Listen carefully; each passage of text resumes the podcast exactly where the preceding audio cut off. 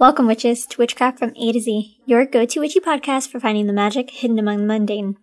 My name is Elaine Evergreen, a practicing witch of over 15 years now, and I'll be your host this week. This week's episode is all about knives and their significance and uses in witchcraft. I'm sure we've heard of old wives' tales around knives and the meanings surrounding them, such as if a knife falls and the point sticks, then a visitor will soon arrive. And I know we've all seen or read some piece of media where a person who practices magic uses a blade in their ritual. When it comes to knives in our magical toolboxes, they've been present and depicted since the beginning of recorded histories of magic and sorcery. And knives are still a staple in many witches' toolkits. In ancient Egypt, they were used to pierce the veil between the worlds to allow power to flow through in the Middle Ages to inscribe circles and symbols. And in some magical practices, they are used as a symbol of masculinity and are used to cast and close circles. A knife is basically used as an extension of yourself and a point of power at which to direct energy to or from. More recently, the most common form of a knife that's used in witchcraft is the athame, or athame, or I don't know, I've heard it pronounced so many ways, I can't quite grasp which one is correct, but you know my meaning. This is a ceremonial knife used by Wiccans and other neo pagan practices. It's often used in rituals involving banishments, casting circles, evocation, and is used to represent power, masculinity, and fire. Now, whatever you call a knife used in witchcraft, I think it's important to mention that this knife does not need to be expensive fancy, or unique. This knife, of course, could be something that you bought or was gifted that was designed specifically to only be used in spell work and a super fancy knife. But this knife could just be an old pocket knife that you got as a child or a kitchen knife that you really like and frequently use. Personally, I would go out on a limb and say that a kitchen knife that you really like and use often while preparing meals every day would be the knife that would bring the best outcomes compared to something that was purchased used for spell work because this average kitchen knife has been gathering so much energy from you. From you chopping, from the way you, you feel about it, from the time spent with it, and so on. Plus, using a simple kitchen knife is the best option for which you can't quite practice in their own household.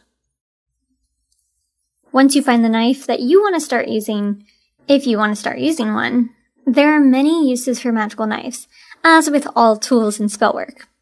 Here are a few ways that you can use a knife to channel or direct energy depending on whatever you want to do with spell.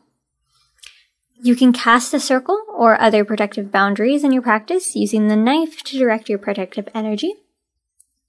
You can invite the elements of earth, air, fire, and water into your ritual to aid and empower your magic the knife acting as a lightning rod to draw these elements to you.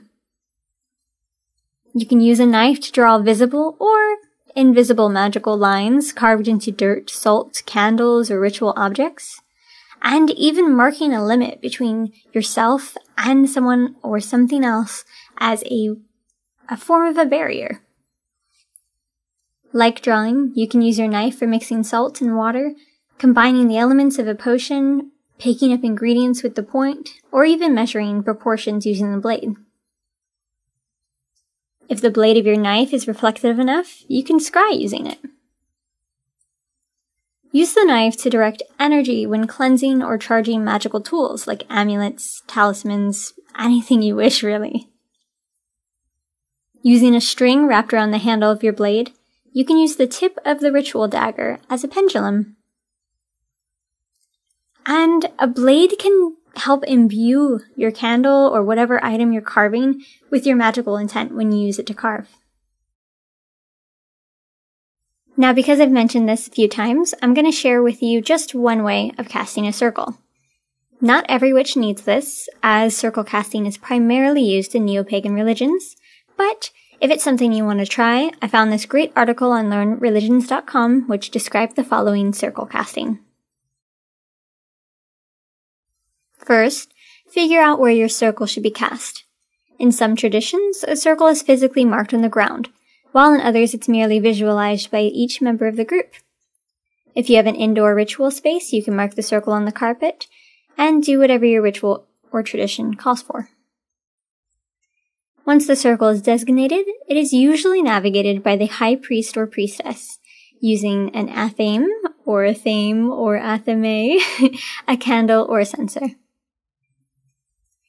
Which direction your circle will face is most always oriented with the four cardinal, points, with a candle or other marker placed in the north, east, south, and west, and the altar in the center, with all of the tools necessary for the ritual. Before entering the circle, participants are also cleansed. Methods of casting the circle vary from one tradition to another. In some forms of Wicca, the god and goddess are called upon to share the ritual, and others, the high priest or priestess, will begin at the north and call upon the deities of the tradition from each direction. So to begin, you can mark the circle on the floor or the ground and place a candle in each of the four quarters. Green to the north to represent the earth, yellow in the east to represent air, red or orange to symbolize fire in the south, and blue in the west to uh, represent water.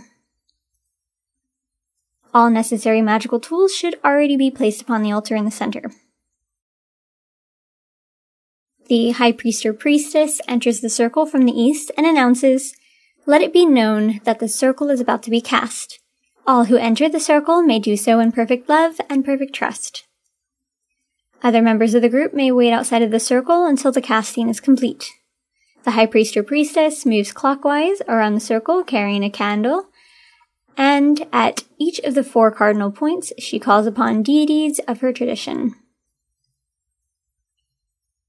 As she lights the candle in the east from the one she carries, the high priest or priestess says, Guardians of the East, I call upon you to watch over the rites of the three circles coven, or whatever your coven's name is. Powers of knowledge and wisdom guided by air, we ask that you keep watch o- over us tonight within this circle. Let all who enter the circle under your guidance do so in perfect love and perfect trust. The high priest or priestess moves to the south and lights the red or orange candle, saying, Guardians of the South, I call upon you to watch over the rites of this coven, powers of energy and will guided by fire. We ask that you keep watch over us tonight within this circle and let all who enter the circle under your guidance do so in perfect love and perfect trust. Next, she circles around to the west, where she lights the blue candle and says, Guardians of the West, I call upon you to watch over this coven. Powers of passion and emotion, guided by water, we ask that you keep watch over us tonight within the circle. Let all who enter the circle under your guidance do so in perfect love and perfect trust. Finally, the high priest or priestess goes to the last candle in the north. When lighting it says, Guardians of the North, I call upon you to watch over this coven. Powers of endurance and strength, guided by earth, we ask that you keep watch over us tonight within this circle. Let all who enter this circle under your guidance do so in perfect love and perfect trust.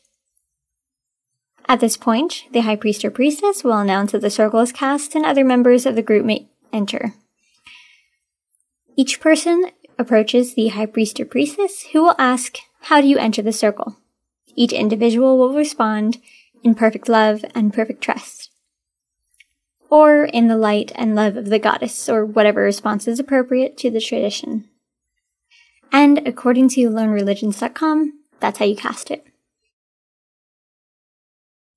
I do want to mention that because knives are considered a weapon, if you are going to perform a ritual in public, you may not be allowed to bring your knife. Most people substitute their knives in public rituals with staves, scepters, censers, or candles. Before I go, I just wanted to thank you all for your continued support as some of my podcasts have been late um, due to my crazy travel schedule from work. But thank you all for the support either way. And that's it. I hope you learned a few things that you can add into your magical practice using a blade as your magical tool. I'd love to hear from you all, so if you ever have any questions about certain attributes of an item, You want some witchy advice, or you just want to share something about your magical practice, please submit a message to me on my anchor page at anchor.fm slash witchcraft A to Z. I've shared the link in the description of this podcast, as well as any resources I may have used during the research for this episode. Don't forget to download and subscribe where you listen to podcasts and share with anyone you know who needs just a little more magic in their life. Until next time, witches.